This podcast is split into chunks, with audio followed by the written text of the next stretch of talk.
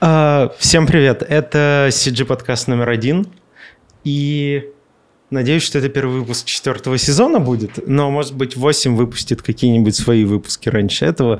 В любом случае, это первый выпуск четвертого сезона, который записывается в Москве, и мы сейчас можем все загадывать желания, потому что у нас тут одни Саши собрались. Нас снимает Саша, я Саша, и в гостях у нас Александр Хант. Саша, привет. Привет, привет. Как твои дела?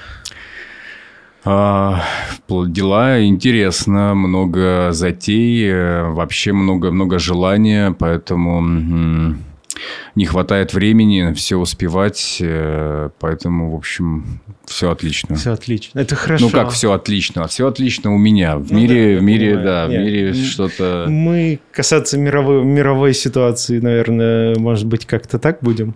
От, отрешенно очень, если это дойдет до этого ну, разговора. не факт. Мне кажется, ну такое это сложно отделить. Вот мне да. кажется.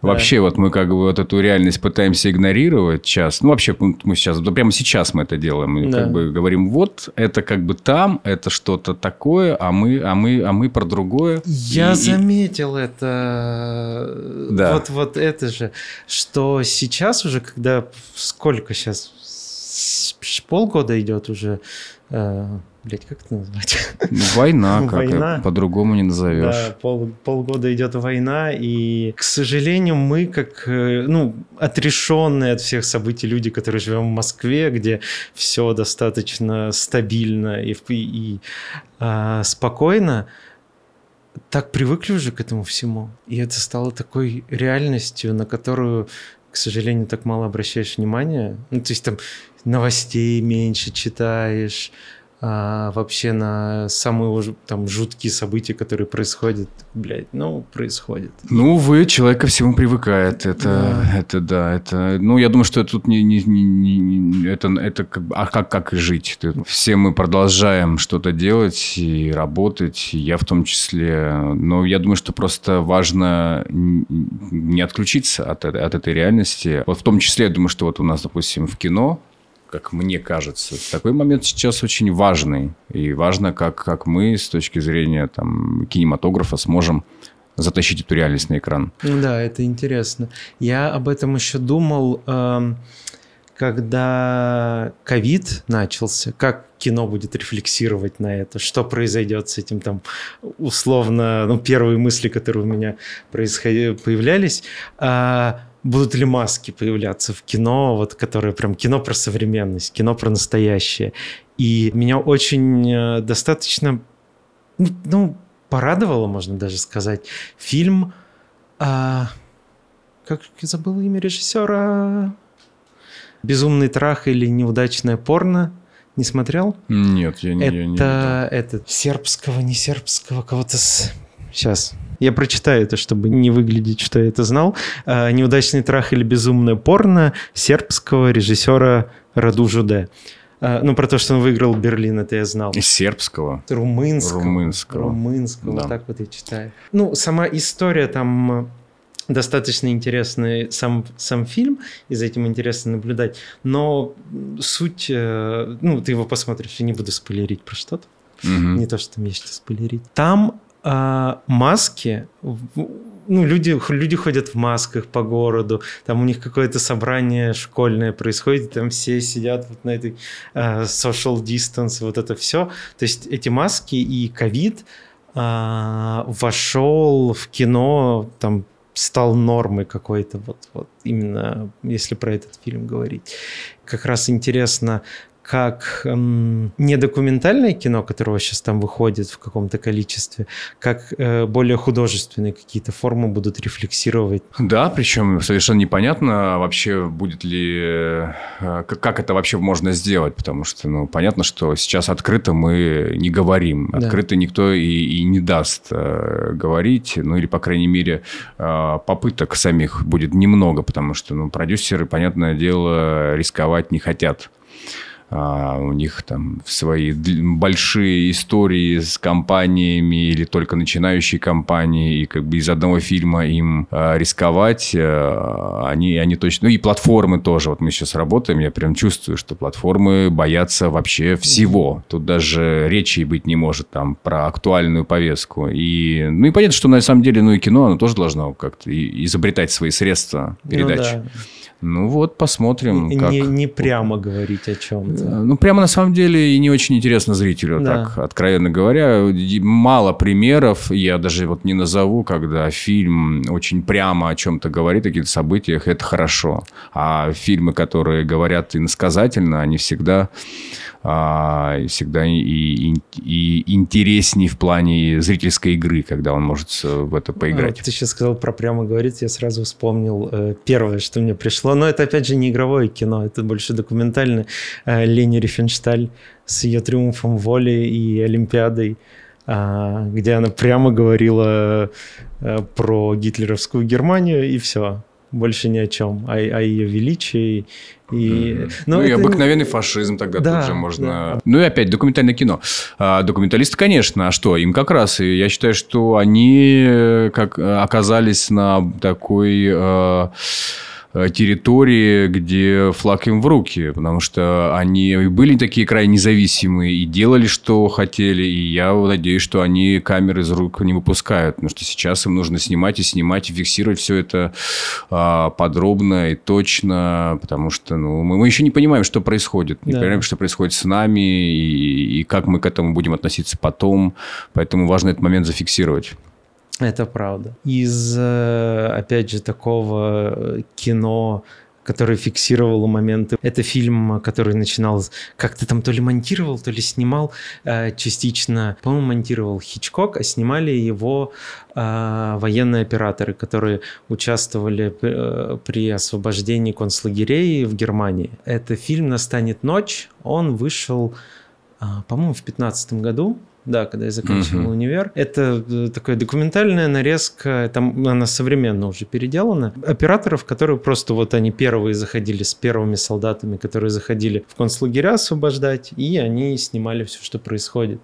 И на самом деле э, это один, ну, наряду у меня там стоит с фильмами, которые произвели самое сильное впечатление, там, военные, я имею в виду, это там какой-нибудь э, «Иди и смотри», естественно, и, не знаю, там, список Шиндлера, все такое, и вот «Настанет ночь», он будет там же, в этом же списке у меня, по крайней мере. Я советую посмотреть фильм «Акт убийства». Знаешь такое кино? Нет, не смотрел. Вот это тоже на тебя сильное впечатление О, произведет. Хорошо. Документальный фильм, и там во всех смыслах все потрясающе сделано. Да, хорошо. Хорошо, я посмотрю. Что-то мы начали сразу так...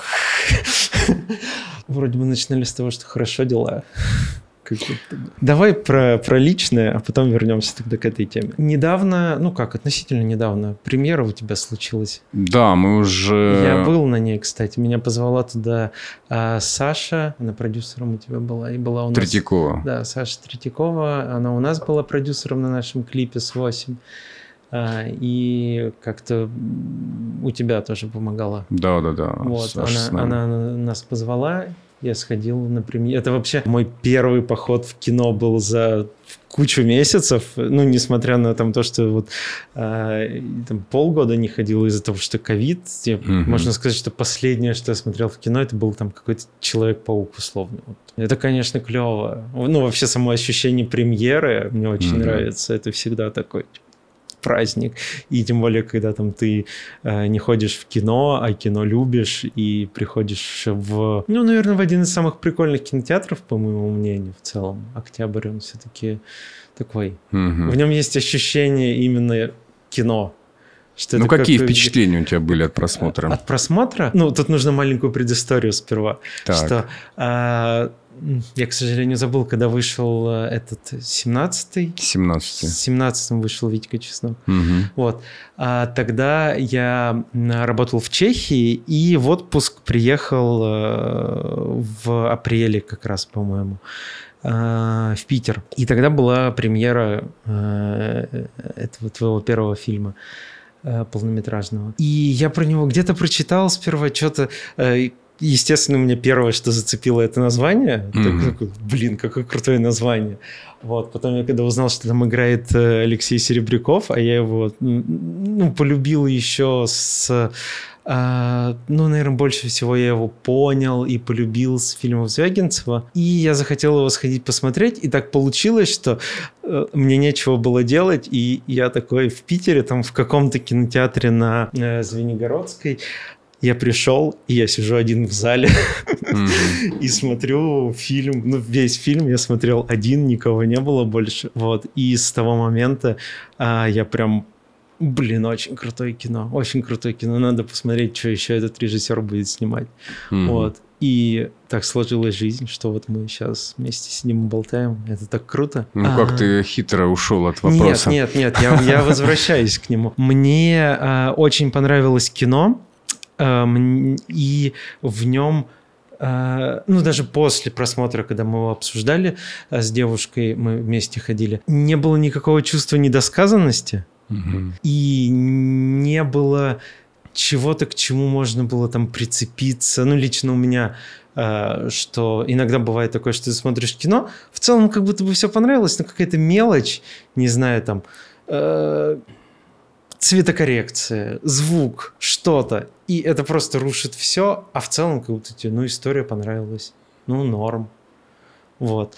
А в межсезонье мне понравилось э, все, как будто бы даже не к чему было на тот момент придраться. Понятно, что сейчас я уже не вспомню точных ощущений, но если вот так там сколько месяц, больше месяца чуть прошло. Да, да, мы, у нас была премьера 18 июня. июня. Да, два получается. месяца прошло, да. да, два месяца прошло. Не могу вспомнить, что мне что-то так вот прям зацепило или не понравилось.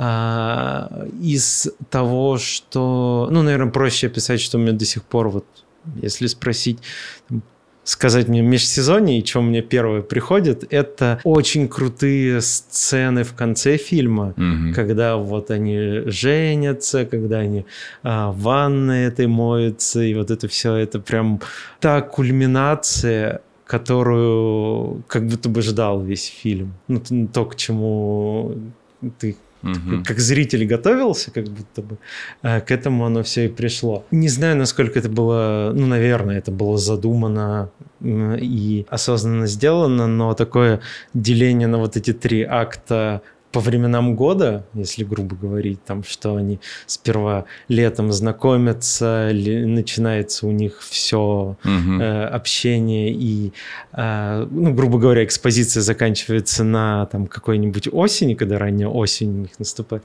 и когда начинается часть роуд-муви, э, где они едут на машине, угу. это уже осень, и, соответственно, на сам э, конец фильма это какая-то ранняя зима. Ну, не знаю, насколько ранее. Ну, вот это деление. Насколько было осознанным это деление? Вообще была какая-то идея делить его на какие-то акты вот временами года? Или это произошло как-то? Вообще фильм э, то, каким он был на бумаге, на, в сценарии, он э, в процессе съемок сильно изменился. И долгое время в монтаже я делил его на две части. Не, на две? На две части. А, это история до того, как они а, отъезжают в город, э, из города, mm-hmm. когда они уже бегут. То есть, это как бы, по сути, город, и их бегство. Угу. То есть для меня это было, вот, по сути, история делилась ровно на две, на две части. Две истории в этом я, в общем, для себя вижу. Э, одна история – это невинные приключения, другая история – это когда они уже переходят за черту. Ну, потом я, и я, я делил, тут у меня была первая часть, такой uh-huh. титр, и была вторая часть. Но потом я, в общем, решил отказаться от этих титров. Э, ну, я думаю, что, в принципе, ну, это каждый по-своему может да, поделить. Ну, то есть, uh-huh. я сейчас понимаю, что какое-то деление на третью часть скорее даже происходит не в момент э, наступления зимы, хотя это там где-то близко, я уже точно не помню, в момент аварии, ну, когда машина разбивается их, и они уходят из машины. Что, типа, это какая-то последняя штука, которая их э, коннектила с городом, с прошлой жизнью, со всем таким. Дальше они стали уже, там, условно, у них третье переключение произошло, э, как, как героев на какое-то другое состояние отличающееся там от промежутка роуд-муви и от промежутка этих невинных приключений там по закрашиваниям а, знаков угу. на футбольном поле. Ну, вообще у меня в планах э, сделать э, 8 частей. В, когда он будет выходить он уже вышел. А, он уже вышел Да, на да, он, он же на торрентах, на всех... Э, на всех торрентах страны. На всех э, пиратских ресурсах он доступен. Да, просто... 8 частей, что это значит это, тогда? Это значит, мы просто снимали 102 смены у нас было. Да, я смены. помню, я, я когда смотрел твои интервью, э, другие, подкаст какой то смотрел, ты говорил, что изначально планировалось 30 с чем-то смен. 35 смен, 35 да. смен, а в итоге вышло а, 102. А в итоге вышло очень много. И тот материал, который мы сняли, его э, очень мало осталось в фильме. Но я думаю, что где-то, ну, чуть ли не половина э, э, так, материала, который мне нравится, который я бы хотел, чтобы он uh-huh. был в фильме, его, его там нет. И поэтому мы решили, что надо попробовать сделать что-то в духе сериала, такого uh-huh. восьмисерийного по 20-25 минут. А, где-то 4 часа, uh-huh. получается. А, и вот мы попробуем такую штуку сделать. Потому что мне кажется, что ну, со мной просто... Мы ездили по городам с фильмом, угу. пока мы показывали, а ведь это уже такие показы для, для режиссера, они по-новому открывают историю. Потому что ты вместе со зрителем смотришь и вдруг э, понимаешь, как это вообще воспринимается. Через все это вдруг я понял, что я фильм не сделал. Ну, то есть я не сделал историю ту, угу. как, какая она должна быть, она вдруг как бы в, наконец-то появилась в моей голове. Если раньше я просто все время страдал от того, что я понимал, что мне нужно плотнее, плотнее, плотнее, плотнее, и поэтому я выбрасывал, выбрасывал, оставляя вот, как мне кажется, только то, что самое нужное, самое э, и, и ведущее зрителя по истории, ну, а сейчас я понял, что это я был в рамках формата, и мне нужно этого формата немножко угу. выйти. А сколько он там? Два? Час пятьдесят. А, час пятьдесят. Ничего что казалось два. Час пятьдесят, и я понял, что вот надо, надо освободиться, потому что там были такие вещи, э, я бы сказал, что мы много экспериментировали, угу. пробовали э, изобретать что-то, что в итоге на монтаже так, так и должно было выглядеть. Оно как бы даже, может быть, не сильно мотивировано было там, сюжетом, э, сценарием. А, а это то, что вообще даже не очень было близко к истории. Например, там мы когда снимали вечеринку, мы снимали два дня, и там были отдельно сняты приключения подростков на этой вечеринке. Или у меня есть огромный пласт документального материала, где там подростки про себя рассказывают. Ну, вот то, что в начале фильма было. Да, вот и это, это капля от того материала, да. который у меня есть. И я хочу все это попробовать э, включить. Потом у меня, например, есть такой лирический герой, который в фильме э, отсутствует. Он, точнее, есть на вечеринке буквально чуть-чуть. Но это парень с головой фламинго. Там его вряд ли даже кто-то вспомнит. Я, а да, мы с... я не помню. А мы с ним снимали целых эпизодов. Там, где он э, ну, баллончиком... вечеринка занимает буквально минут пять, по-моему, по что-то такое. Да, а снимали два дня. И у нас э, много так, такого материала осталось, который а, стоит отдельно, что ли. Но угу. вот я хочу, чтобы в межсезонье вот а, а, а, переделать его, ну так, глобально переделать. Угу. У меня два вопроса по этому поводу есть.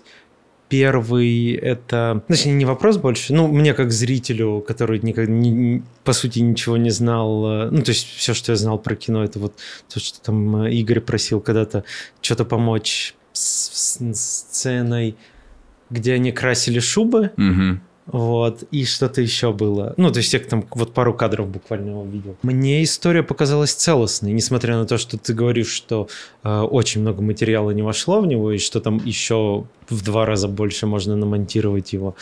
А у меня не было такого, что что-то ну, какая-то недосказанность, наверное, не, не осталось такого. Интересно. Ну, и замечательно. Интересное наблюдение. Но я хочу, я думаю, что я многих удивлю, когда будет... Это, это, будет не, это не будет расширенная режиссерская версия или э, сериал из э, просто чуть по, побольше угу. и, и поделенный. Это будет что-то другое. И вот, возможно, это другое и есть то, что мы задумали изначально. Потому что у меня, вот, э, вот откровенно говорю, у меня остался такой а, внутри момент, как будто бы мы не доделали работу. То, что ты вот пустить еще не можешь, так что да. вот, фильм вышел, все, и он закончен. Причем я могу сказать, что э, почти про каждую работу, что в какой-то момент случается момент э, откровения, когда ты вдруг понимаешь, как это нужно было, как это нужно mm-hmm. сделать. Так было на чесноке, так было с короткометражками, и здесь так случилось, но уже когда я когда показывал фильм, фильм по городам, да, и я вот все жду этот момент, воздух, когда я сяду за монтаж и, и попробую. А когда случилось это откровение у тебя в, э, ну, может быть, не в каком городе, а в целом? В... Да это случилось вот конкретно, я, я помню, значит, я э, летел из Новосибирска в Казань. Угу. Э, понятно, что и у меня не было с собой ни книги, ничего, я не знал, чем себя занять. Я подумал, ну, наверное, э, какую-нибудь музыку найду. А у меня там все подписки отлетели, и я начал искать на телефоне, что же что же я могу послушать? И открыл диктофон, я вот прямо сейчас это включу, открыл диктофон и нашел э, одну какую-то музыкальную композицию одного моего друга Максима Круглова. Звучит она вот так.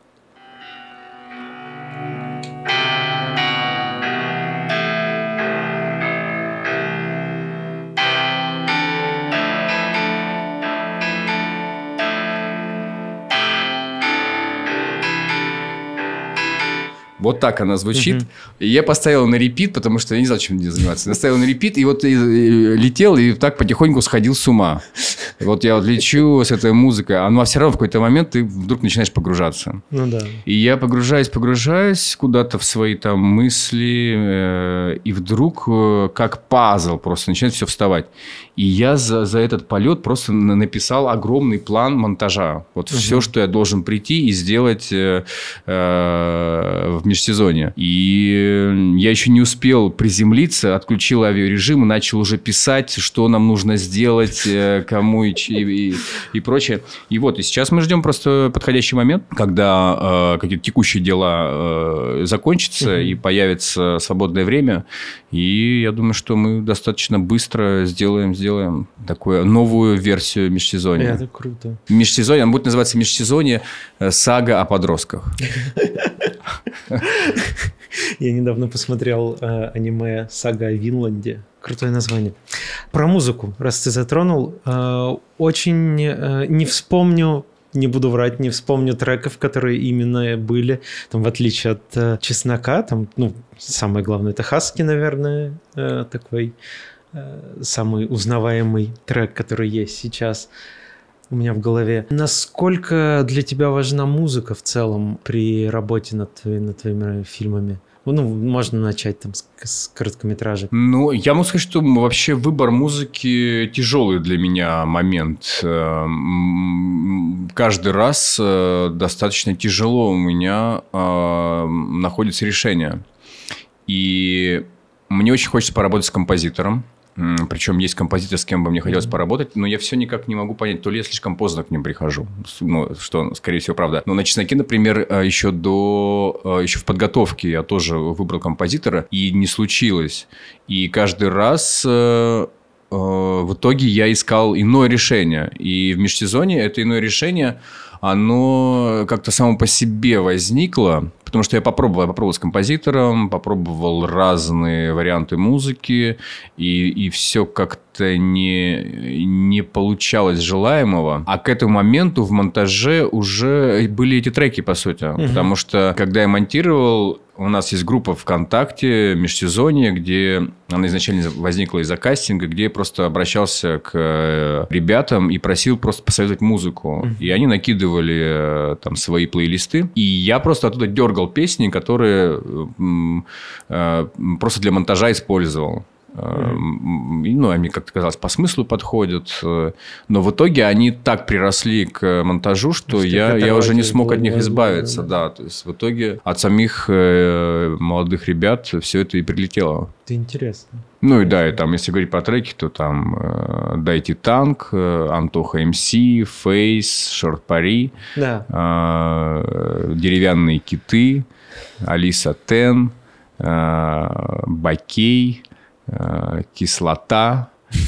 А, сейчас я всех вспомню. Шарлот, э, ДДТ, э, потом Каравайчук, ДДТ было на, на звонке на телефоне. На рингтоне, у, да. У, у папы. Лев Соколовский. Вот, кстати, если говорить про композиторов, то Лев Соколовский, э, мой друг, написал э, финальную музыку во время штурма. Угу.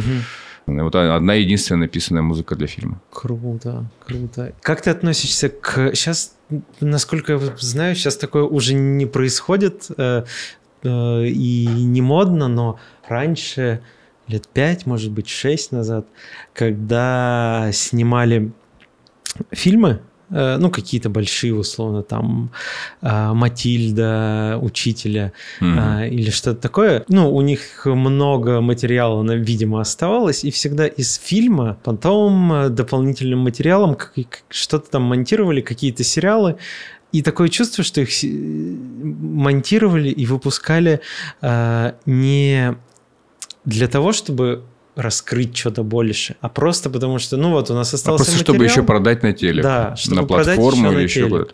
Ну, как, как эта практика, мне, ну, вообще, мне кажется, эта практика есть до сих пор, но никак я к этому не отношусь. Я думаю, что ничего этого не смотрел. Мне, я тоже мне, не смотрел, мне, мне это просто, просто не очень интересно. И если говорить про наш случай, то мы не пытаемся тут ну, дополнительно продать э, межсезонье.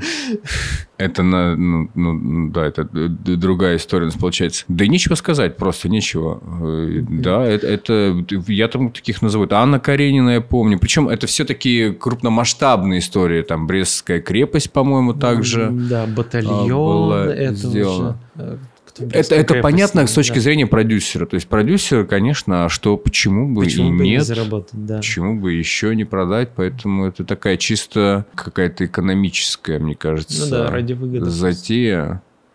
Хотя, не знаю, мы же не смотрели. Да, может быть, мы, не не правы. Может, на самом деле, там может быть, сериал-то интереснее. персонажи так сильно. Ну, ты правильно заметил, что э, я это понял и по твоим интервью э, другим. Э, блядь, почему я подкаст интервью называю? По другим подкастам, по другим интервью, что у тебя кино э, не про деньги вообще. Ну, то есть ты в каком-то из них говорил, что э, как будто бы ты не сможешь снять кино за деньги. Ну, за, условно назовем это продюсерское кино. А, потому что ты там снял два фильма, грубо говоря, без денег, а, каких-то там продюсерских огромных. И сейчас это настолько а, понравилось этот опыт, э, что по-другому будет работать сложно. Ну, наверное, можно и так сказать. Нет, у меня точно нет идеи фикс снимать кино без денег. Да, я понимаю. Да. Э, у меня нет э, точно желания кинать, снимать кино ради денег. Это угу. вот точнее сказать. Потому что, ну, я понимаю, что много фильмов все равно не снимешь. Ну, ну, по крайней мере, это, это очень тяжело там сейчас. И, и там в случае моего характера, когда я понимаю, что я вот как-то не умею быстро кино делать. Увы, я завидую всем режиссерам, кто умеет снимать быстрее. И я понимаю, что это забирает меня надолго. Каждый раз это меня в каком-то смысле обновляет. То есть там mm-hmm. после «Чеснока» я там стал одним человеком, после «Межсони» другим человеком. Все это очень сильно на меня влияет. И пойти на, там, условно говоря, заказ, ну, там, условно говоря, мне предваряют какую-то там, предлагают какую-то франшизу, там, вот, снимают какое-то кино, уже снимают, mm-hmm. и я понимаю, что я приду и заработаю приличный денег. Я, я понимаю, что... 846. Э, Или что-нибудь ну, такое. Типа того, да. Я понимаю, что просто это, это мне не нужно. Ну, просто не нужно. Если говорить там заработать деньги, я лучше придумаю, где заработать это иначе. А, поэтому все-таки, когда есть кино или там даже сериал, э, что там, мне кажется, тоже интересно, то я готов откликнуться только в случае, если у меня там есть полное подключение. Если я понимаю, что это мне нужно, mm-hmm. я знаю, ради чего я это делаю, то тогда и, и все хорошо. Вот мы сейчас, например, работаем над сериалом. И работаем над ним уже полтора года. А, и все это время мы пишем сценарий. И я надеюсь, что ну, полтора года мы не пишем сценарий, полтора года просто еще у нас приключения. У нас после февраля просто нас закрыли Нас закрыли, потому что побоялись, угу. а теперь вроде как бы перестали бояться, ну, с какими-то оговорками, ну, с такими нестрашными. Это ну, в общем... Не, не цензура. Ну, в каком-то смысле это самоцензура, угу. да, потому что вот мы работаем с платформой, а, у нас история по роману Сальникова «Отдел», и если просто взять аннотацию этой книги, угу. то там написано «Бывший сотрудник ФСБ устраивается в тайный отдел, где э, ловят инопланетян, которые ничем не отличимы от людей, и жестоко с ними расправляется. Угу. 18 плюс, внимание, нецензурная лексика. Это вот то, что вот прямо вот первые строчки к книге. И нам что попросили? Говорит, ну давайте мы... Нецензурным правильно брать мат уберем, да, и, и, и у нас там ФСБ, как угу. бы, но мы не говорим конкретное ФСБ или какой-то... У нас какой-то тайный отдел ФСБ. Иногда ФСБ ни в коем случае, нельзя, нельзя. И вот мы сейчас пытаемся играть э, как- как-то с этими словами, чтобы придумать, что же это за отдел. И, ну, и, честно говоря, это не просто вот все это как бы взять, изгладить, обойти, потому что вот мы сейчас придумали, что у нас там э, боевой отдел не астрофизики какой-то mm-hmm. там. Такое условное название. Это для нас как бы не, это не принципиально, у нас не про это история. Но это структурно все равно начинает влиять. И вот мы сейчас пытаемся придумать, как это иначе назвать, чтобы это было связано с силовыми структурами, потому что у нас должен быть отдел, который там представляет силовые структуры, это как бы их, их форма действия, что ли. И угу. когда менять это на что-то другое, получается, они странно начинают себя вести. Ну и вот такая у нас идет борьба. Вот надеюсь, что мы все-таки доберемся до съемок, и у нас задумано как раз вот там вот без денег очень сложно будет, потому что у нас там и пожары, и погони. И инопланетяне. Э, да, и там у нас э, погони на КАМАЗе, и, и в общем, чего только нет. И павильон с инопланетянами. И, Видимо, Видимо, компьютерная графика. И компьютерная графика, безусловно. Так что у нас там... Вот мы подобрались к теме нашего подкаста э, CG. Как ты относишься вообще к компьютерной графике? Ну, как к художественному инструменту, наверное, больше. А, потому что, ну, есть много режиссеров, которые, ну, наверное, больше не то, что в России, я имею в виду, не то, что не хотят ее использовать, может быть, не знают, как ее использовать художественно, ну, и, и так, типа, ой, ну, там что-то вот эти кейфоны свои ставьте зеленые, э, вот, и туда потом это поставите фон мелькающий. Вот это потолок компьютерной графики, который они для себя принимают. А, ну, или, может быть, это принципиальное, как какой-нибудь Нолан, для которого там главное ну, по-настоящему взорвать самолет, никакой цифры, никаких там этих mm-hmm. компьютерных взрывов и всего такого. Как ты к этому относишься? Что, ну, просто в твоих фильмах как таковой большой какой-то компьютерной графики я не, не видел. Ну, вообще для меня графика это всегда боль. Вот я когда слышу, вот мы это на графике, мы это на mm-hmm. графике, я всегда думаю, так, потом будут проблемы. А почему? А вот э, все время, э, ну, все, весь мой опыт связан с графикой, ну, оно, там все это там мелочь, там, угу. не знаю, что-то почистить, что-то дорисовать, ну, это все равно ерунда. Но эта ерунда всегда превращалась в какой-то длинный, долгий процесс, э, причем нужно было там добиваться результата, причем, угу. казалось бы, это, ну, вот так дело должно быть сделано. Вот там в межсезонье, допустим, у нас там есть кадр, где в конце конце выходит много подростков. Да. И помимо этих подростков э, мы еще там дорисовывали. Их там, ну, их совсем чуть-чуть. Угу. Но э, мы решили, что хотим больше плотности ребят. И вот это чуть-чуть превратилось в где-то ну, ну, полгода работы. И, казалось бы, непонятно, почему а, это, это так сложно. Я а понимаю, это... что мы там на энтузиазме, подтягивали ребят, которые там угу. могли как-то поучаствовать, все и прочее, прочее. Но каждый раз это всегда было вот такой какой-то вот такой болезненный, долгий путь. Э, и вот с шубами, с теми же угу. тоже. Э, и я как будто бы еще сам не очень понимаю вообще, как э, этот, э, как это общение должно строиться, угу. как мы, на каком языке мы должны говорить. Потому что, казалось бы, вот я говорю там свою задачу, но результат э, потом нужно будет вместе каким-то образом находить понимание. Хотя я к графике отношусь очень даже хорошо. Я считаю, что вот фильмы, допустим, в духе Marvel – Это мне не интересно. Это как бы ну, у нас такая графика, которая уже не интересна. Она ну вот да, такая. она сейчас сильно приевшаяся. Ты понимаешь, да, что это все нарисовали, нарисовали, и вдруг теряется ощущение. Вдруг ты э, вот это какой-то бесконечный кадр, летящий, переворачивающийся, там все происходит, ты там в, в искорку проник, из нее куда-то вылетел.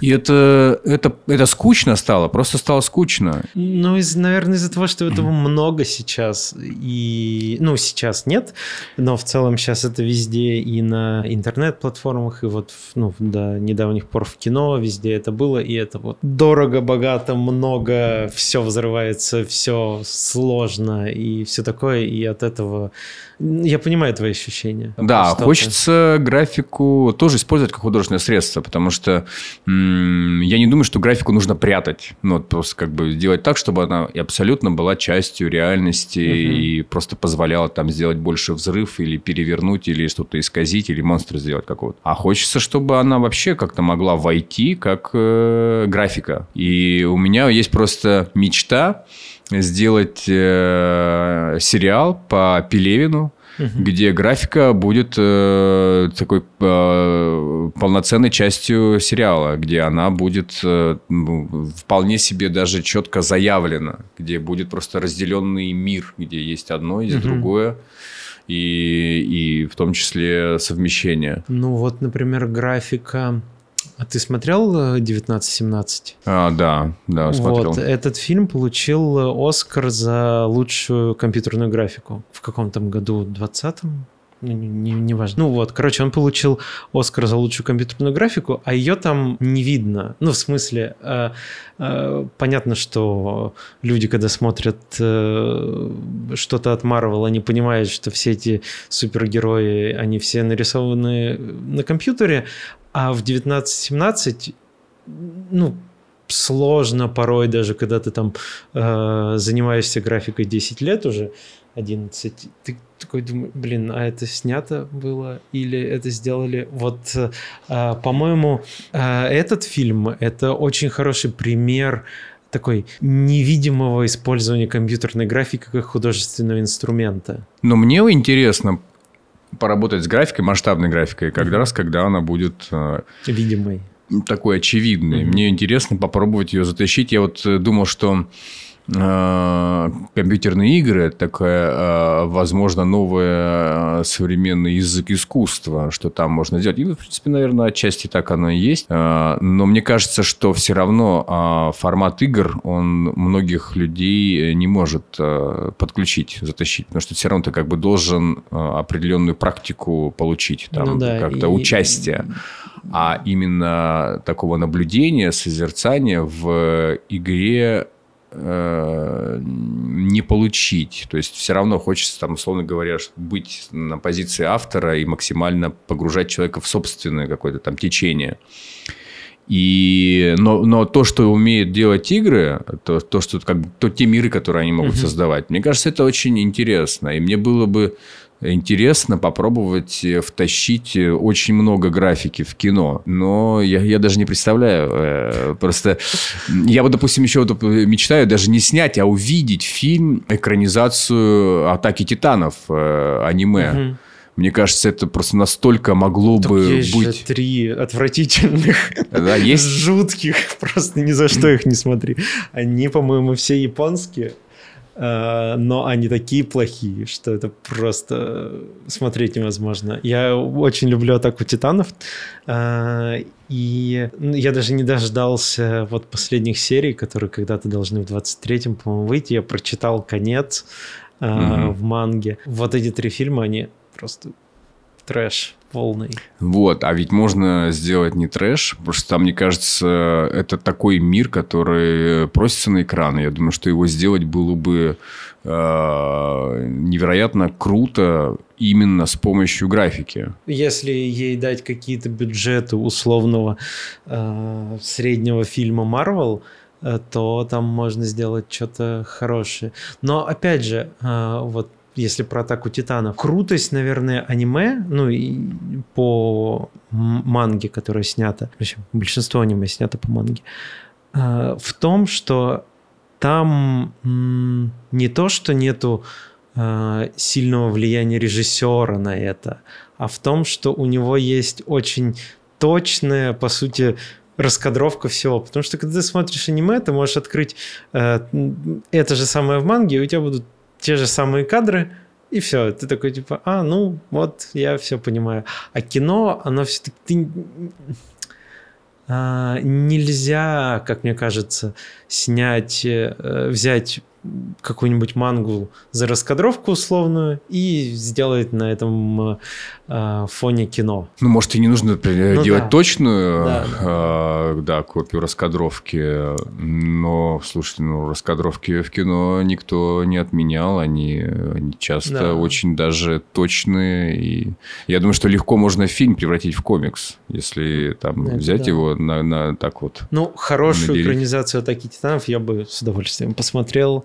А, потому что это... Так что, мне кажется, есть такие задачи, которые хотелось бы сделать и сделать с помощью графики. Я вот на самом деле э, мечтаю снимать кино, может быть, без денег, но чтобы был ресурс. И угу. мне очень интересно попробовать взяться за там, определенный масштаб истории. И Надеюсь, что в этом мире есть такая возможность для меня, потому что все, есть такое ощущение, что, возможно, ее просто не будет никогда. Ну, сейчас вообще ничего не понятно, как будет развиваться кино э, в России в целом. Вот. Ну и, наверное, на авторском кино э, есть какое-то такое, не то что клеймо, а такая какая-то ну, оно всегда такое, знаешь, оно про, про душу, про что-то тяжелое, про судьбу человека. Ну, ну если есть, говорить про российское нет... авторское кино, то у него вообще как бы есть, э, вообще у российского кино есть клеймо. Как бы, клеймо. Ты вот, э, когда будешь э, выбирать долго там, какой фильм посмотреть, то русские, они ну, часто среди последних вариантов. Ну, мы, мы просто потеряли э, с, и, и, даже не зрителя, а даже если... Вот «Атака титанов», например, угу. да? Э, это же ты считываешь сразу про, про реальность. Ты начинаешь это играть э, и погружать в э, собственную фантазию, которая апеллирует к реальности. Угу. А наши фильмы, они... Вот почему там вот про фильмы сказали, которые сериалами стали, но мы их не посмотрели.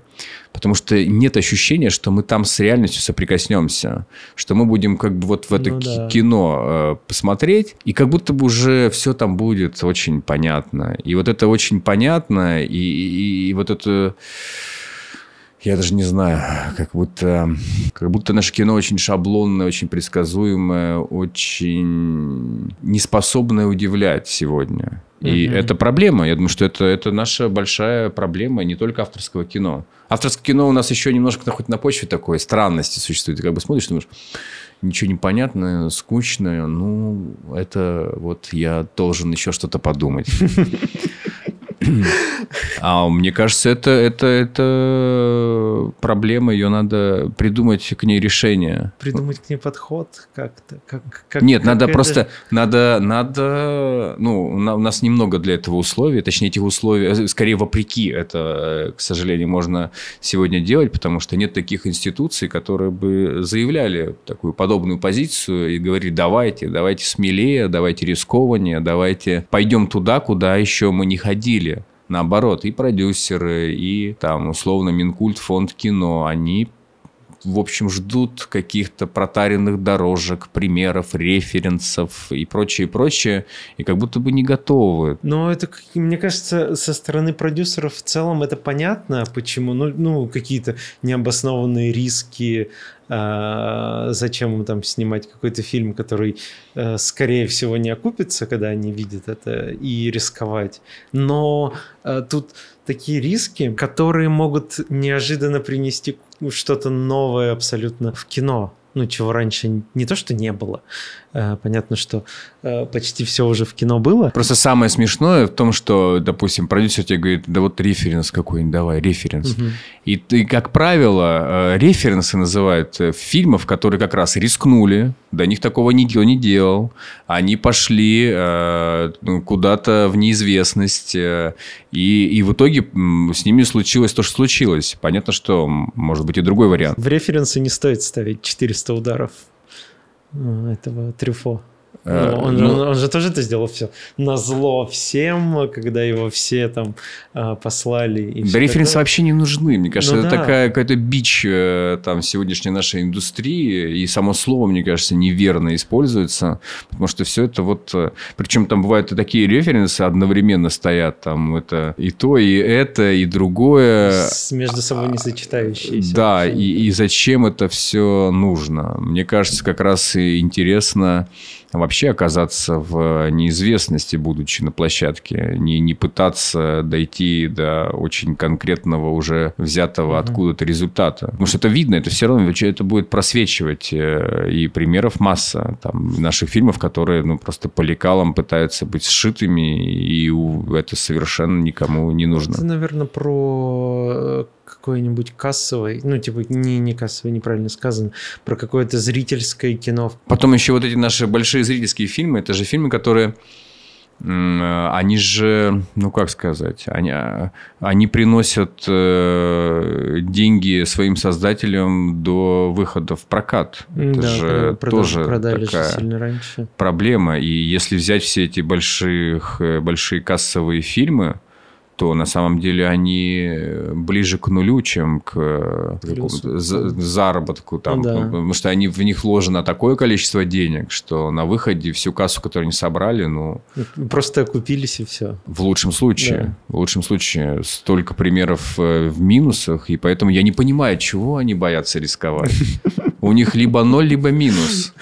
Пора бы уже и рискнуть. А интересно, э, как, э, ну, например, э, с фильмом «Как Витька Чеснок лез, вез Леху Штыря в Дом инвалидов», а как э, в него попал Серебряков. Ну, то есть для него это был такой, ну, можно сказать, риск, раз мы про риск начали говорить, но с другой стороны чуть-чуть я решил зайти. Ну, типа что, не, не какой-то известный режиссер, типа Звягинцева, не какое-то большое кино, которого все ждут, а вообще какое-то кино, которое непонятно как выйдет, непонятно где будет прокатываться и все такое, как э, он согласился. ну, во-первых, я советую посмотреть э, фильмографию Алексея Серебрякова. Да, я смотрел.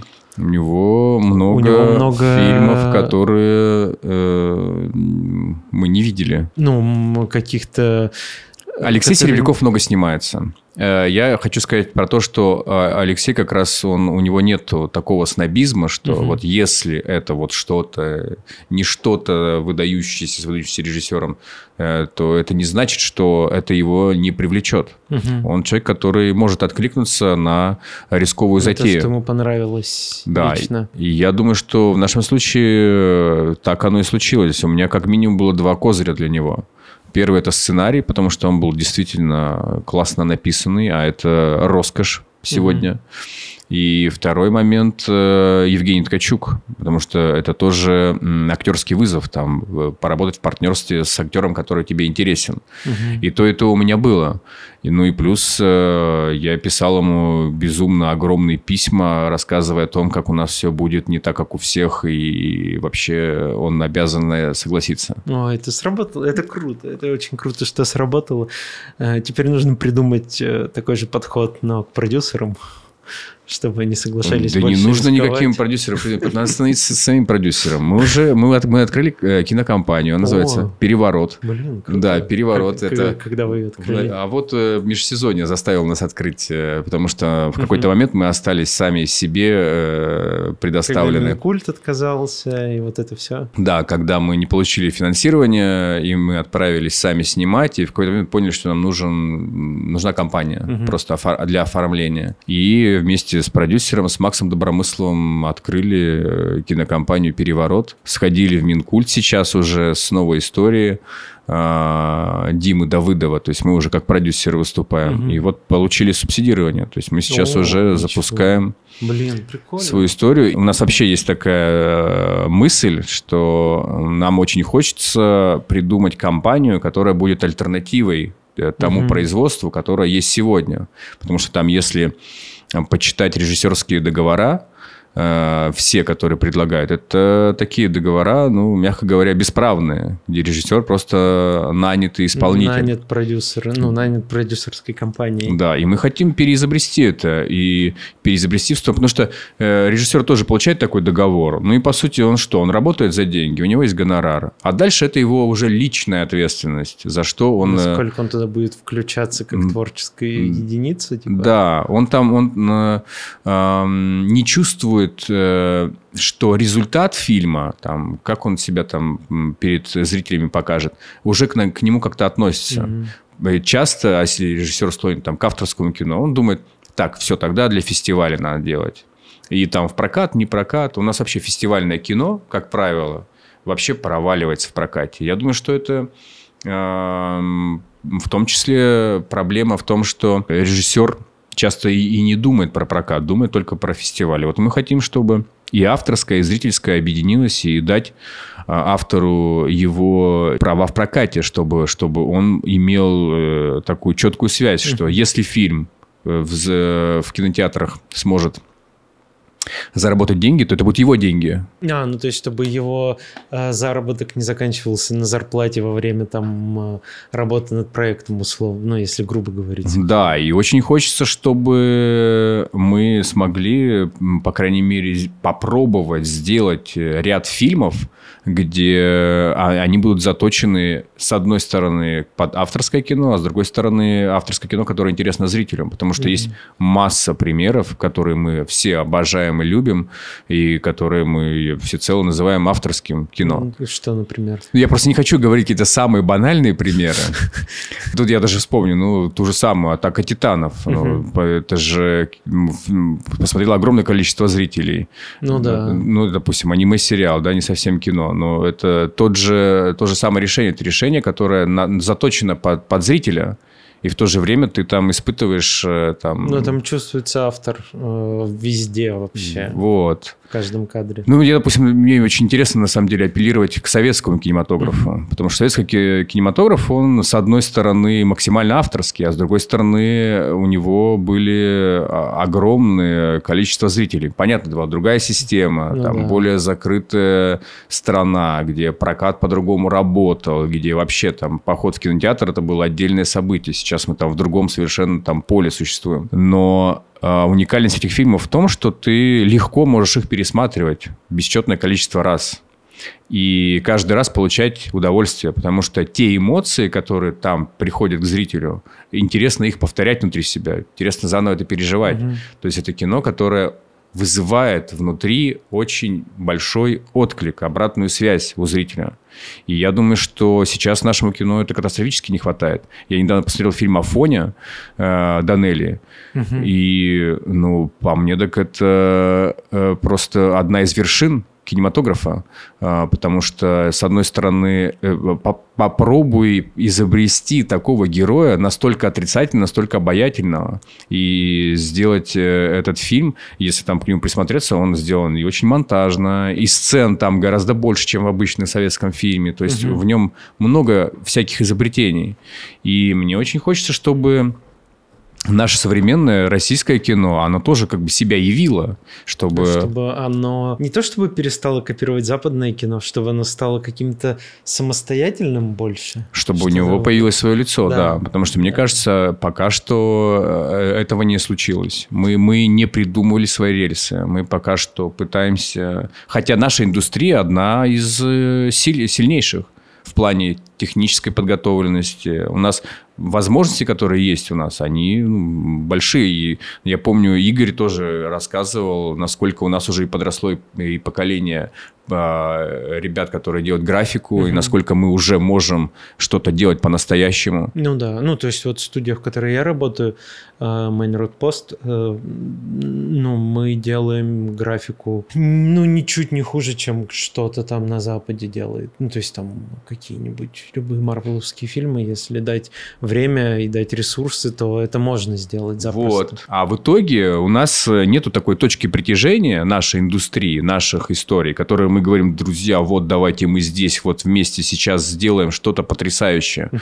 И в итоге мы все, скорее, какая-то центробежная сила сейчас руководит, когда мы все пытаемся разлететься в какие-то разные стороны, найти свои уголки, там спрятаться и делать что-то, пилить, э, но мы э, не пытаемся такими обжи, обжитскими совместными проектами.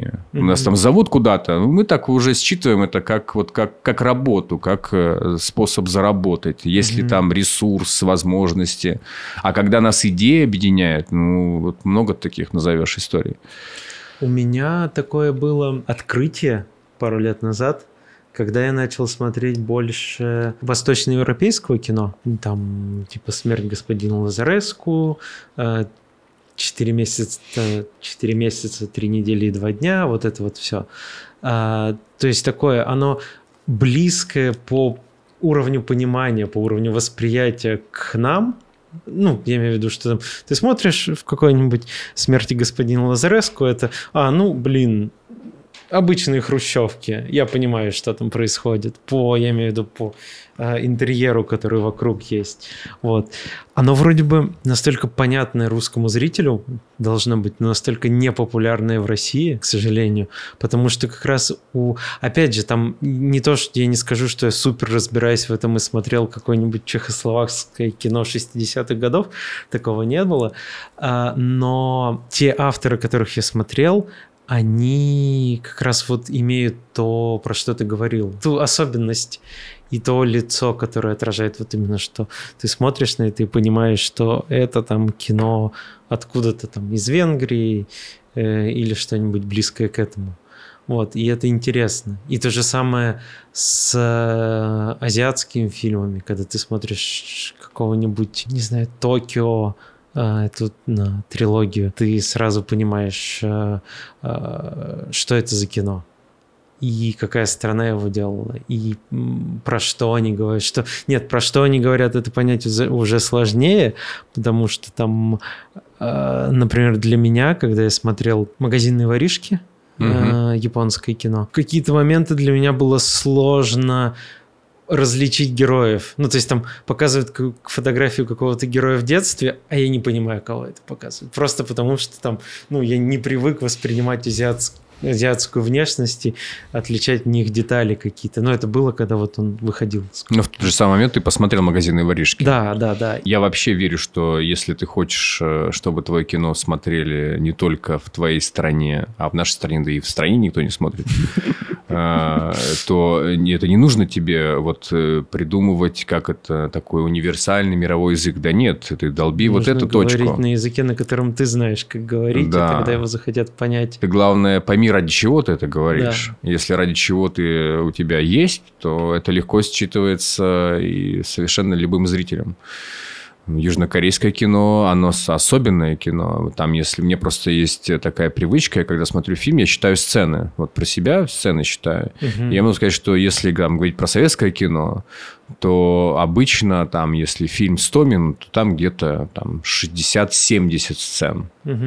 Если говорить про американское кино, то почти всегда. Сколько минут, столько и сцен. Ну, там плюс-минус. Каждую минуту меняется сцена. Ну, нет, там, там где-то могут ну, быть понятно. много, где-то подлиннее, но в итоге примерно сколько минут, столько и сцен. Примерно так получается. А в южном корейском кино ты можешь смотреть в фильме, там, например, 100 минут, а 200 сцен. И это вообще непонятно, угу. как они могут укладывать. То есть э, там порой так, э, такая, такая насыщенная последовательность э, историй.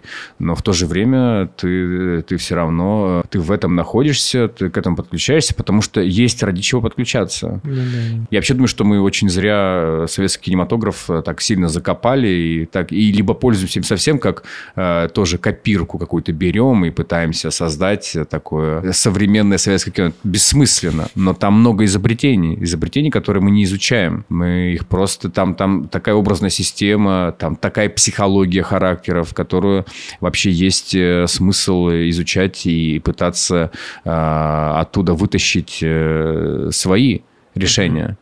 А мы все пытаемся. Мы еще у нас какой-то вот это вот есть вот эта любовь к э, американскому кинематографу, которая, мне кажется, она уже исчерпана и далеко. И причем к фильмам-то даже не, не актуальна. Мы на самом деле как-то плохо кино смотрим. Мне кажется, из такого из американского кинематографа, из прям последнего, не то, что я его много смотрел в последнее время, а именно из американского кино, что меня удивило и порадовало по-хорошему за последнее время, это э, Nomadland, как она в России, «Земля кочевников» называется. Mm-hmm. Вот, э, и, ну, понятно, три билборда были крутыми, а это американское, не английское или кино? Нет, американское. Ну, там просто автор э, ирландец, Макдонах. Да, вот я поэтому и, и, и подумал. Фильм ковбой, ковбой какой-то. Тоже этой же э, режиссерки, что сняла и э, «Землю кочевников», ее первое полнометражное кино. Угу. Э, вот. Ну, вот это вот все кино, которое авторское, очень авторское. Да нет, там, там масса и прекрасных оно... примеров. Да. Мне кажется, немножко надо оставить референсы в стороне и попытаться сказать, так, я ничего не знаю, ничего не понимаю, вот хочу пройти путь, но угу. хочу это сделать ради чего-то. Да. Вот мне кажется, очень просто важные, важные составляющие. Мы не понимаем, зачем мы это делаем. Мы делаем это то, то ли формой фестиваля как-то э, даже не удивить, я не знаю, ну что-то такое по подходящее им принести. То мы делаем, ну, вот по, по, под копирку угу. какое-то кино. И... Но даже если оно будет очень хорошо сделано, я для меня вообще такая загадка. Это можно вот как бы локально там э, погордиться и сказать, ну, все, вот у нас как у них. Но какой смысл? Ведь в соседнем зале оригинал. Зачем, зачем э, делать то, то же самое? Я вот не знаю, кто смотрит... Э, э, просто есть же прекрасные фильмы, там какой-нибудь испанский какой-нибудь там Марвел, там, я уж не знаю, там ну, что можно найти. Да. да, но кому он нужен? Он не нужен. Э, хотя, ну там, наверное, я, кстати, про испанский сказал, вспомнил, там, там есть очень классный автор, который делает такие потрясающие детективы, но там тоже он как-то по-своему это закручивает. Или, допустим, вот есть классный фильм, аргентинский, Дикие истории, такая новельная, новельная история. Очень знакомое название. Там начинается с того, что люди летят в самолете, и один кого-то спрашивает что-то, и понимает, что они знакомы. И понимает, что и, и с другим знакомы. И в какой-то момент они все понимают, что они все знакомы через одного человека. Они все связаны не, не с одним, с одним человеком. И, и, и, и каждый, у каждого история с этим человеком неприятная. Они каждый как-то ему нагадили как-то они ему там жизнь попортили. И понимаешь, что весь самолет только состоит из людей, которых, которые подпортили жизнь этому человеку. И в какой-то момент они понимают, что а кто же там в кабине? А там этот... Э... Да, и они понимают, что он там э, за штурвалом. И они стучатся им говорят, «Ну, мы, мы, да мы не виноваты, мы не хотели, мы, мы не хотели портить тебе жизнь. Э, это же все из детства. Это, это, это, это у тебя, наверное, с мамой, с папой что-то было не так. И потом показывают пожилых людей, которые сидят. А, это, это его мама и папа. И видят, как самолет летит прямо в них. С этого начинается дикие истории. Это круто вообще. Блин, они, круто, я э, посмотрю. Спасибо. Они, они, они очень э, э, интересный автор сделал историю. Я вот сейчас в голове про как-то прокручиваю фильмы, ну, которые меня как-то задевали, то, что я вспоминаю в первую очередь.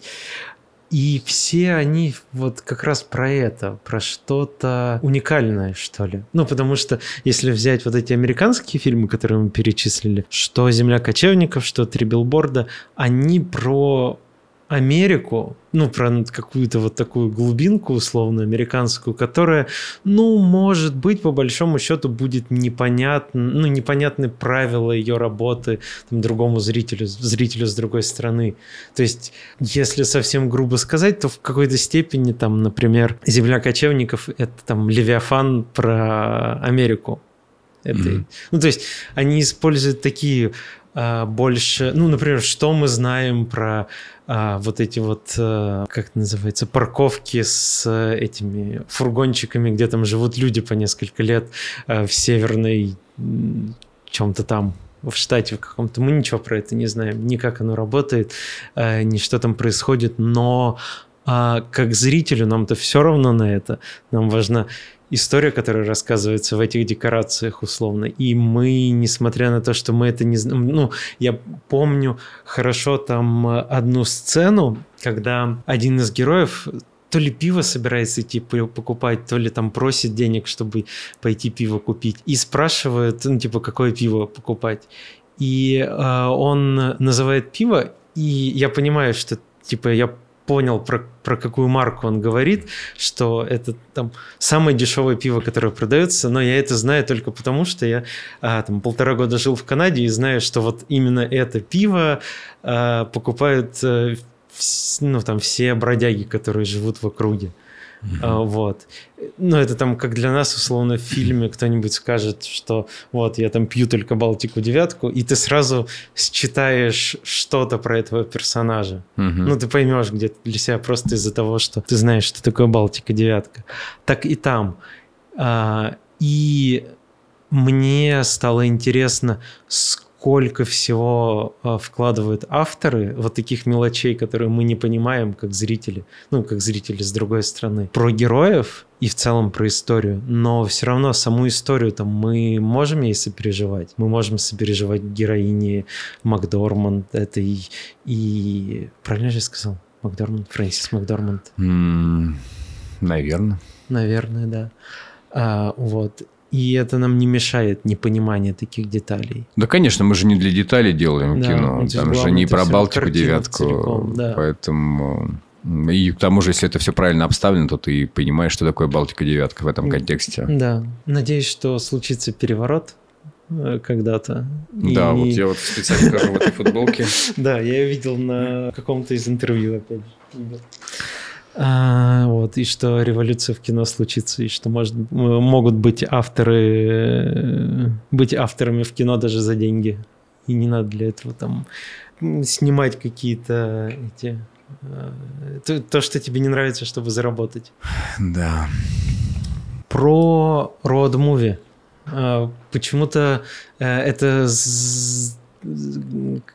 какой-то твой э, замысел или случайно так складывается, что оба твоих полнометражных э, фильма это в какой-то степени, ну, а, «Чеснок» — это вообще роуд-муви целиком почти, да а. нет, они, кстати, даже так э, в этом смысле по форме схожи, потому что там история, где чеснок в городе ну, до отъезда, начале, да, она тоже такая ощутимая. Вот ну нет у меня нету какой-то отдельной, да, всего два фильма. Э, так просто получилось, что и там и там дорога есть. Наоборот, я на самом деле очень даже хочу сделать историю максимально камерную, чтобы не прыгать по объектам, потому что производственно это... Э, ну да, это тяжеловато. Это просто не позволяет э, это пространство использовать по максимуму. То есть ты как бы забежал, снял, идешь дальше. А хочется повариться внутри там, внутри пространства дольше. Угу. Поэтому... А с э, вот этими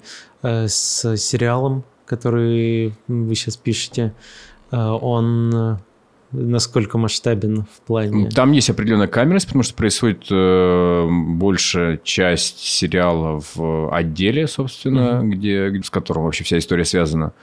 Ну и, и приключения там есть. Там в какой-то момент герой... Не читал. Я читал у него только этот... Петрова в гриппе. Петрова в гриппе, естественно, да. А, и хотел прочитать его последнюю книгу, которую я забыл название. Неважно. А, вот. А как тебе экранизация Петровых? Не просто, не, не просто. просто. Это у меня как раз э, с книгой такой связи не возникло, мне кажется. Ты сперва читал, смотрел, как? Смотрел сначала. Ну, у меня также, да. Да. Ну, мне многое что понравилось в фильме, но чего-то не хватило. Чего-то не хватило. Ну вот о, э, мне безумно понравилась э, операторская работа. Угу. Там был Вадим. Опельянц. Опельянц, да. Вот. Э, ну, вообще волшебная какая-то операторская работа. Настолько, насколько мне не понравилось лето, настолько mm-hmm. мне понравились Петровы. Ну, что я после этого даже захотел прочитать книгу. А, и даже больше мы ходили потом в еще тогда работающий Google Центр на Петровых на постановку. Mm-hmm. И из вот этих трех форм, которые я посмотрел, мне больше всего понравилась постановка, а, потом угу. книга и потом кино. Откровенно говоря, Серебренников мне интереснее на сцене то, что, угу. он, то, что он делает. Ну, там не он на, ставил на... Петровых э, на сцене, не он был режиссером, а, а кто-то другой, ну, тоже из Гоголь-центра. И Серебренникова, как театрального режиссера, я ничего не смотрел, поэтому тут... Я даже не знаю, что-то сейчас есть, что-то, что можно посмотреть. О, наверное, нет, сейчас же все уже. Ну, нет, ну, в России нету. Ну, а, да. я не знаю, там, по-моему, в, в, в, в Амхате человек подушка по Макдонахе, кстати, А-а-а. по, по Макдонаху Там постановка. Я не знаю, просто если она есть в репертуаре, то она есть. Это mm. спектакль может там жить вечно. Без режиссера, да. да. Кстати, если говорить про театры, то э, в театре Док ты был? Нет. Да, не знаешь, что это за театр? Ну, только название знаю. Да, Расскажи, вот, что вот, это? Я вообще всем советую туда ходить. И угу. ходить, и там, там есть э, несколько спектаклей, которые я считаю, что они вообще потрясающие. А, это... ну, сейчас записываю, секунду. Сейчас открою заметки. Готов записывать. Это спектакль «Кастинг», который играют они, по-моему, чуть ли не с 2008 года. «Кастинг» кастинг. Что-то знакомое.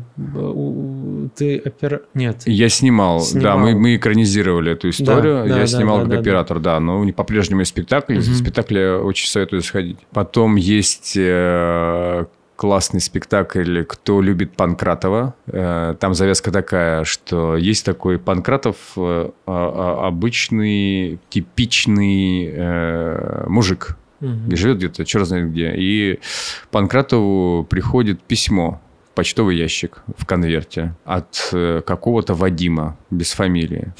И он открывает это письмо и читает. Василий э, долго не решался, несколько раз бросал э, писать, но потом снова начинал. Не, не могу молчать. Дело в том, что я тебя люблю. И с этого момента жизнь Панкратова начинает рушиться. И он никак не может смириться с фактом, что какой-то мужчина его любит. И на этом построен весь спектакль. И это потрясающе. Это, это э, ты смотришь, как, как э, вот это все, э, что есть в Василии Панкратова, начинает переворачиваться. Как он не может, э, с одной стороны, смириться, с другой стороны, пытается найти этого Вадима. И, в общем, советую посмотреть. И есть еще спектакль а, «Человек из Подольска». Есть такой фильм. А, смотрел, да. Да, но к фильму это никакого отношения не имеет. Это... Есть пьеса такая. Есть пьеса, да, да Дмитрия Данилова, а, «Человек из Подольска». И это первая постановка. На самом деле «Человек из Подольска» uh вот э, первый раз возник как раз в Театре Док. Тоже очень советую сходить, потому что то, что фильм, который снят, это совсем другое. А спектакль в театре Док, он тоже уже достаточно долго играется, и всегда такая аншлаговая история. О, хорошо. Поэтому, я поэтому рекомендую. Чекну. А еще я рекомендую, потому что я там играю роль небольшую. В «Человеке из Подольска»? Да, в, О, в театре. Я, я вот Тогда теперь точно проверю. неожиданно залез в шкуру актерскую. И очень полезно, могу сказать, очень полезно. Посмотреть на, со стороны на работу актера? Ну да, ты вот обычно говоришь актеру там, э, да ты не играй, тебе просто этот момент надо пережить, не надо вот этого всего, не надо вот этого интонирования, ты вот просто uh-huh. окажись в этом моменте.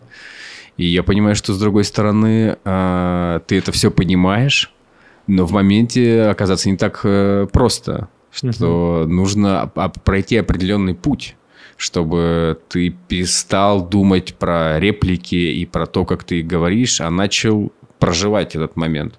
И э, мне, как режиссеру, полезно все эти знания да. получить. А ты учился в КИТе на оператора и в Авгике на режиссера, также? Все верно. Да. А, а в... Я просто в КИТе учился а, с 10 по 15 да, точно. А, вот. И когда ты учился в ГИКе, там была актерская тоже, Жеш? На ну, режиссера. В, в, в Ките или где? Не, во ВГИКе, понятно. Во ВГИКе всегда была актерская, да. да. И как тебе это помогло э, сейчас? э, Ты имеешь в ну, виду, опыт, когда- э, обучение, ну вот это вот все, или это совершенно другое? Ну, полтора года мы ставили только отрывки. М. Да, я после операторского пришел. Это было самое ценное. Это э, то, что мы делали отрывки, сами играли, разбирали тексты. Я думаю, что это был такой самый полезный опыт в Авгике. А, а ты не играл нигде из фильмов? Нет. Нет? Ну, там где-то, может быть, в короткометражках нет, а можно найти студенческих. Ну, Как, как этот может, как Хичкок вставлять свои камеры А, я, везде. кстати, я, кстати, есть в фильмах. э, Просто А, я, ну, я камео не, есть? почти незримо там присутствую. Но там есть, там, если как бы указать точные места, там Это можно увидеть. меня там можно увидеть, да. А насколько, э, раз мы чуть коснулись образования, насколько полезно в целом, как ты думаешь, э, режиссеру учиться в киношколах сейчас? Но если ждать, что ты придешь в киношколу, и киношкола тебе что-то выдаст, вот прям комплект какой-то, Такого который не ты будет будешь- точно. Это, это, это, это бессмысленно. Это, это, тогда это бесполезно. Да. А, Нет, образование в целом, конечно, полезно, потому что все равно там посмотреть кино с пленки, вообще погрузиться в историю, так, это все прекрасные знания. А, Но это совершенно не обязательно. Я не считаю, что образование... Хотя у меня их два. Мгм. Я не считаю, что это такая, особенно режиссерская, что это крайняя необходимость. Если про операторов говорить, я понимаю. Я ну вот- да, я- операторы потому что сильно технически, что ли, нужно больше технических знаний, чем режиссеру. И у них это гораздо сильнее связь между техническим и художественным. Вот, и оператором, мне кажется, э, сложнее стать без образования. Да, безусловно, да. Режиссер это же вообще же не понять, что такое. Там ну, непонятно, какие качества в себе нужно развить и каким образом, чтобы это тебе пригодилось в профессии. Ну Как, да. как тебе... Потому что все равно эта история очень повязана с отношениями, как ты выстраиваешь отношения с людьми. И как ты можешь донести свои идеи. Потому что все равно у тебя, как бы, с одной стороны, такая, это коллективный труд, когда ты можешь на самом деле вообще ничего не знать, но если ты так ярко что-то представляешь и так ярко можешь это описать, то вполне возможно, что коллектив это сможет э, там реализовать, почувствовать твою идею и все это выполнить. Но в то же время, если этого коллектива нет, а есть ты, и вот ты хочешь что-то реализовать, то вполне возможно, те навыки, которые там получаешь эм, э, на образовании, они как раз станут твоими инструментами. Ну, одна из историй, которую я слышал про а, съемки в межсезонье, что, ну, когда у вас стало понятно, что а, будет больше 35 смен, Мгм. и что съемки сильно-сильно затягиваются, а, то а, у вас никто не уехал из съемочной группы обратно в Москву, не сказал, что все, да, ебитесь сами, и я поехал. Вот, такого не было. Да, да, у нас, в принципе, все сохранились. Ну, вот это, в принципе, мне кажется, отчасти про режиссуру, какое-то умение держать команду вместе. Думаю, да, думаю, Да. Это, это так. Ну, вот такому не научить, это верно. Ну, то есть, это что-то такое... А этому вообще, мне кажется, не нужно учиться. Ну Просто да, если это есть... Если нет, я, не, я думаю, что Ну, это все упирается в э, то, на- ну, если тебе реально что-то, вот ты, ты хочешь что-то сделать, если ты горишь и веришь в это, то Мгм. как бы у тебя автоматически появляется э, такой магнитик, который начинает притягивать. Вот. М, Я думаю, что если бы у меня было там совершенно, вот, там, условно говоря, какой-то заказ, и я бы сказал, ребята, вот есть, надо снять, но денег нет. Я не думаю, чтобы с- за- со мной отправились все эти люди. Мгм. Тут э, мы вращались вокруг э, цели, задачи. Та необходимость, которая была во мне, в- чтобы это снять, она передавалась остальным. Ну и да, но вообще на людей, конечно, все равно надо манипулировать и мотивировать, это точно. Искусство манипуляции людьми. Потому что, мне кажется, многие еще не понимают, что э, снимать кино это вообще не, не про то, чтобы э, зарабатывать деньги. Ну, то есть это, это совсем не обязательно про это. Э, Просто я часто там общаюсь с режиссерами, говорю, ну вот там кого-то привлечь, и он сразу начинает, там, там же надо там, платить, или как он работает бесплатно. И он начинает про это думать. Я не говорю, что про это не надо думать, но он начинает думать об этом в первую очередь. Ну, что это становится чем-то первичным, а на втором месте уже идет сам продукт, который Да, делается. и вдруг начинается забота не о том. Ты начинаешь какую-то опять разводить в голове экономику, она не нужна тебе. Ты должен рассказать что-то человеку важное. И понять, насколько вы вообще можете куда-то вместе идти. А получается, что Э, очень много из-за таких мыслей э, люди и, и не находят э, точки соприкосновения. И очень часто в кино, вот, допустим, вот ты можешь прийти на, там, почти там, ну, на большинство площадок, подойти, там, условно говоря, к какому-то члену съемочной группы и спросить, ты вот потом будешь смотреть? И он тебе скажет, зачем? Я здесь работаю. Мне вообще не интересно, что здесь происходит. И это будет очень органичный его ответ. Потому что таких людей очень, много. Да. Да. Но это когда они относятся к, рабо... к этому, как вот про что ты говорил, что когда они относятся к этому как к работе исключительно, не как к созданию. Я не могу сейчас сказать, что все фильмы, которые делаются, это создание чего-то большего, чем просто работа. Иногда это на самом деле может быть просто работой. Ну, там для, не знаю, для светиков или для кого-то. Но когда так к этому относится режиссер, а, то это, наверное, совсем грустно. Ну да нет, это, это, это, это вообще страшно, я бы так сказал. Но, к сожалению, такое, такое есть. Да, я, то, я тоже сталкивался с ситуациями, когда там режиссер сидит в своей машине и, и вообще не выходит на площадку, у него там есть маленький мониторчик, там, или он сидит там в трейлере, для меня это загадка. А ты э, на съемках, на площадках э, работал до этого, до того, как э, режиссером стать?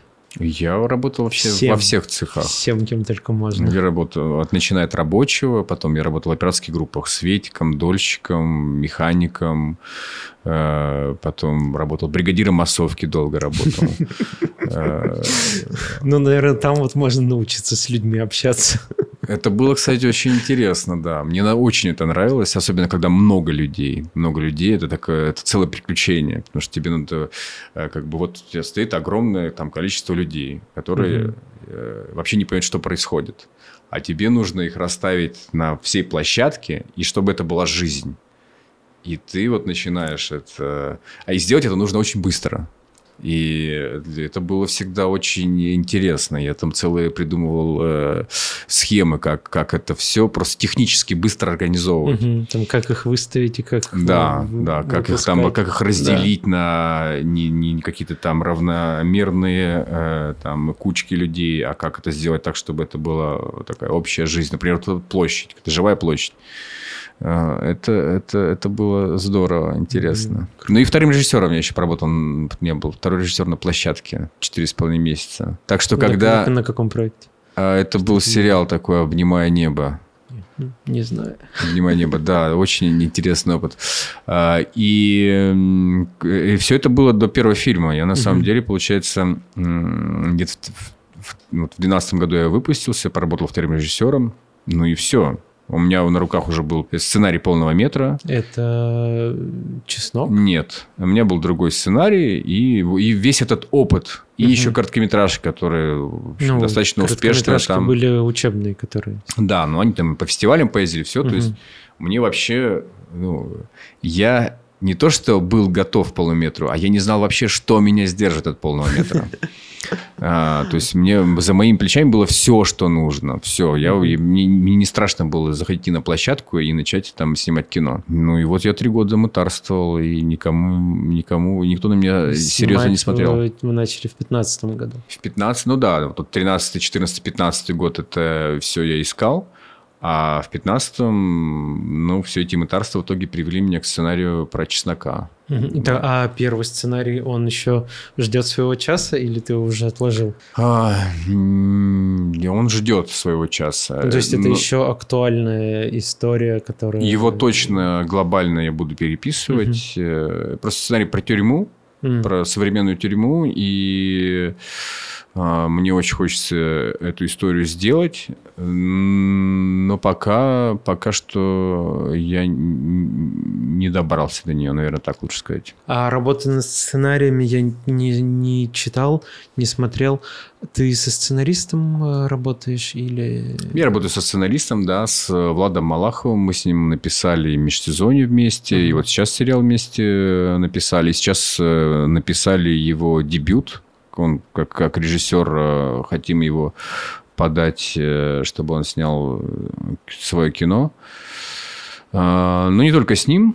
Вот у меня сейчас как раз мы прошли с другой историей, там тоже по книге которая собираюсь снимать полный метр. Там я с молодой сценаристкой, мы вместе в содружестве над, этой, над этим романом работаем. Вообще я в сторону книг сейчас на самом деле смотрю. Мне интересно, да, интересно найти литературу. А что изменилось? Почему ты переключился на экран? Ну, в смысле, интерес переключился на экранизации. А мне кажется, просто я для себя вдруг обнаружил э, источники, которые угу. мне просто меня заинтересовали. Вот, ну посмотрим, а не знаю. Это все, вот, ну, все, что ты перечислял сейчас, это все современные русские авторы. Э, ты в эту сторону только смотришь или... Нет, нет, нет, нет. Нет, я вообще стараюсь сейчас э, искать. Я вообще хочу, на самом деле, сейчас мне интересно почитать разную драматургию, пьесы, uh-huh. но я стараюсь смотреть современные. Э, понятно, что больше это наши авторы, потому что там почва близкая, uh-huh. понятная. И они просто вдруг неожиданно, я, я таких открыл, я специально как бы их э, не проговариваю, потому что так это э, держу у себя в своих закладках. Какая судьба у межсезонья дальше? Вот мы, э, ну, кроме э, сериала, который будет, э, и когда ты пришел, мы обсуждали, что вы сейчас когда-то едете в тур по Европе с ним, что очень неожиданно для нынешней ситуации. Да, мы решили вот сами себе устроить такое приключение. приключение роад муви да, еще одну Не знаем вообще, как, как это все будет складываться. Просто э, так получалось, что пока мы показывали межсезонье, нам периодически прилетало там от наших друзей в других странах, и они говорили, ну, а вот, может, как-то у нас можно показ организовать. И угу. таких точек накопилось там, ну, там небольшое какое-то количество. И мы подумали, а что что если взять, да и все это устроить одним разом? И вот в сентябре мы сейчас э, поедем, хотим проехать от Лиссабона до Будапешта по всем э, столицам Европы и показывать э, О, фильм. Звучит, звучит прикольно. Целый месяц мы на это себе так вот Ну, за, это прям такое забронировали. приключение. Да, да. Блин, очень круто звучит, очень хорошая идея. А, а каких-то трудностей с этим сколько? Честно говоря, мне кажется, все все несколько преувеличивается, когда ты начинаешь это думать, особенно ну, да. ориентируясь на какие-то новости. Мы визы получили. Угу. Все было сложнее, чем обычно, но мы не то чтобы это было как-то э, сложно Сейчас мы договариваемся с местами, у нас там э, уже создано какое-то огромное количество чатиков с разными городами. Мы, мы сейчас уже готовим почву, чтобы эти показы были. Все показы у нас будут бесплатные, э, в совершенно разных местах, совсем не обязательно кинотеатры. То есть это будет такая история. Ну и самое интересное для нас местных максимально завлечь, помимо русскоязычных людей, угу. чтобы еще были Э, иностранцы. А там везде будут титры на местных языках или на английском? Только? Ну, у нас точно везде будут английские субтитры, но вот мы, возможно, там сможем... У нас, по-моему, просто есть французские субтитры еще, то, то что uh-huh. мы для фестиваля делали. И, возможно, еще, по-моему, какие-то... Возможно, немецкие у нас есть. Ну, в общем, по возможности будем а на местном фестивальная языке. у него как жизнь? Проходит? Ну, ну, у нас, не, она уже прошла в уже? большей степени прошла, да, у нас было там ряд фестивалей. Э, по-моему, он начал жить фестивальной жизнью еще в начале года, нет? Еще в 21 году он а, начал, осенью, прошлого. да, осенью. Да, мы были в Варшаве, в Таллине, в Париже, в Стокгольме, где-то еще. Но она вот эти большие не, не пробовались мы, или не мы, Нет, большие... Когда мы подавались на большие, у нас еще фильм был не готов, но у mm-hmm. нас и, в общем, не взяли. У нас была такая еще монтажная сборка. Ну, и как бы и не сильно мы переживаем. Нет особо чего-то такого, чтобы мы похвастались там какими-то призами, фестивалями. Mm-hmm. Ну и, откровенно говоря, каждый там э, э, часто я на съемках повторял, что мы не должны думать про фестиваль, нам нужно, чтобы мы до зрителя добрались, вот, чтобы мы в итоге э, сделали кино, прежде всего, для зрителей. Ну да. Вот, поэтому это, это, это для меня ценнее, важнее. Так что вот за этим мы и охотимся. Ну, Нам... это была большая дорога. Пять лет? Сколько ты его делал? Четыре года. Четыре года, года да, да. да. Ну, не самая большая. Это такой срок не самый... Э, ну, четыре года – это с начала работы над сценарием или четыре года со съемок? С начала работы над сценарием. А, ну тогда да. Тогда в целом как будто бы... Да, в шестнадцатом году случилась трагедия угу. псковских школьников, э, но я тогда за историю не брался, она просто у меня таким а, как такой зарубкой осталось. Угу. Я понял, что это точно то, что мне хотелось бы делать. Просто тогда еще чесноком был занят. И уже где-то с 18 года я начал заниматься межсезоньем. Ну да. Ну, в целом это как-то у меня в голове звучало, что ну, воспринималось как будто бы дольше работа шла, типа там пять лет, что-то такое со съемок, mm а сейчас понятно, что ну, как будто адекватное вообще время для работы над таким фильмом. И таким масштабом. Ну, долго типа... все равно. Хотелось бы быстрее, конечно, делать. Я... Мне, мне... Просто вот мне даже до сих пор не отпускает. Вот я все собираюсь вернуться, перемонтировать. А долго, как ты думаешь, почему в основном было? А я вот э, как-то не умею быстро. Мне все ну, Только из-за этого. Да. Причем, мне кажется, я сам ищу что-то, что иначе позволит мне кино делать. Потому что у меня какой-то есть такой грузность принятия решений. Хочется хочется, и все это от головы идет. А мне вот все хочется больше на интуицию полагаться, mm. так отпускать ситуацию и попробовать, по крайней мере, так сделать кино. Потому что я, мне, мне принять решение, я 10 раз подумаю, потом еще 10 раз подумаю, потом сделаю, и в идеале захочу переделать. И, и так весь процесс. Это, во-первых, это мне саму вот этого совсем нелегко. Ну и это все время начинает растягивать. Сложнее отпускать становится от того, что дольше с этим живешь, и в итоге сложнее э, отпускать. Нужно как э, этот... Э, Джармуш мертвеца написал за 7 дней, сразу снял и все. Столько, ну, там не сразу. Столько но... прекрасных режиссеров. Вернер Херцог, Вуди Аллен, Ингмар Бергман – а, а вот я сейчас еще открыл для себя французского режиссера, которого просто обожаю, который тоже очень быстро, в принципе, снимает. Квентин Дюпье. Есть такой не режиссер. Он, он, такой, он делает такое абсурдное кино. И, и я получаю просто огромное удовольствие от его фильмов. Он изначально вообще такой э, музыкант, э, мистер Оизо, Оизо, как-то так. Не слышал. У него, по-моему, Последний, который у нас в прокате был фильм «Жвалы».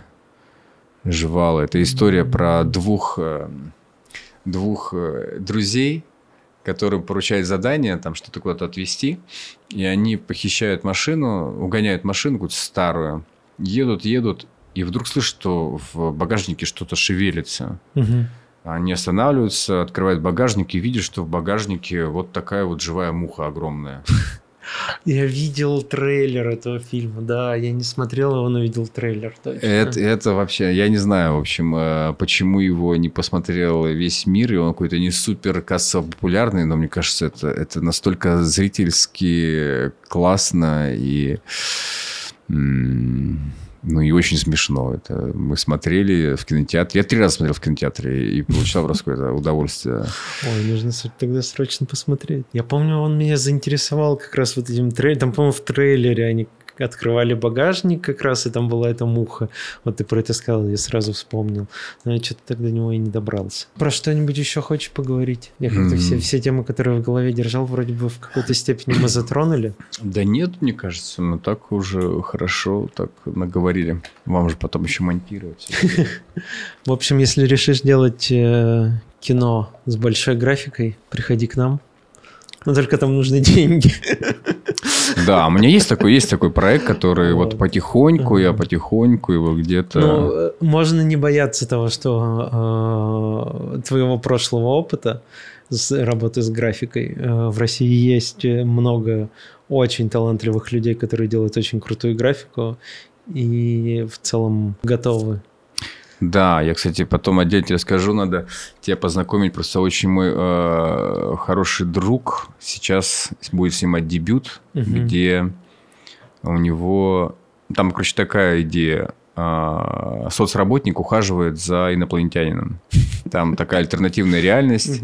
Я тебе потом отправлю тизер, посмотришь. Это дебют, там все достаточно скромно, но там Рубен Диджисян, Марс Медиа. Они пытаются еще сейчас найти какие-то ресурсы. А как он называется? А, фильм, э, да. фильм, ну, рабочее название «Контакты». Про него, да, я, я читал в Фейсбуке про него, Рубен что-то писал. Ну, типа, вот просто что такой-то фильм есть. Да, и он сам рубит в графике, он там соображает. Угу. И я не знаю, там нашел он а, кого-то, с кем он будет эту графику делать. Ну, в любом случае, тебе покажу, вдруг да, интересно будет. Да, интересно познакомиться. Выходит, что все? Очень приятно было поговорить за сколько там...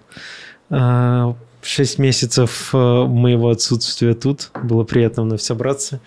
Это был CG подкаст номер один. В гостях был Саша Хант. Очень круто поболтали, мне очень понравилось. Вот. Всем спасибо. Подписывайтесь где хотите, где не хотите, не подписывайтесь. А, у меня, кстати же, я же Что? не с пустыми руками а, пришел. Ничего да. себе. Да, сейчас. У нас сюрприз. Какой-то сюрприз. У нас, У нас есть постер межсезонья с автографом. Ой, круто как, спасибо. Клево. Мы там даже в титрах есть. Я когда да, этот да, смотрел да, на... А логотип ваш? Да, да, да, логотип наш стоит, я очень удивился. Да, ну и самый веселый подарок. Это вот.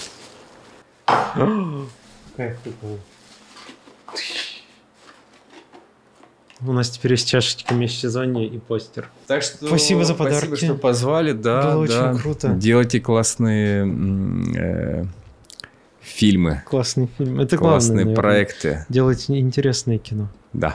Которое интересно тебе. Все. Всем спасибо. Пока-пока. Все, счастливо. Пока. thank you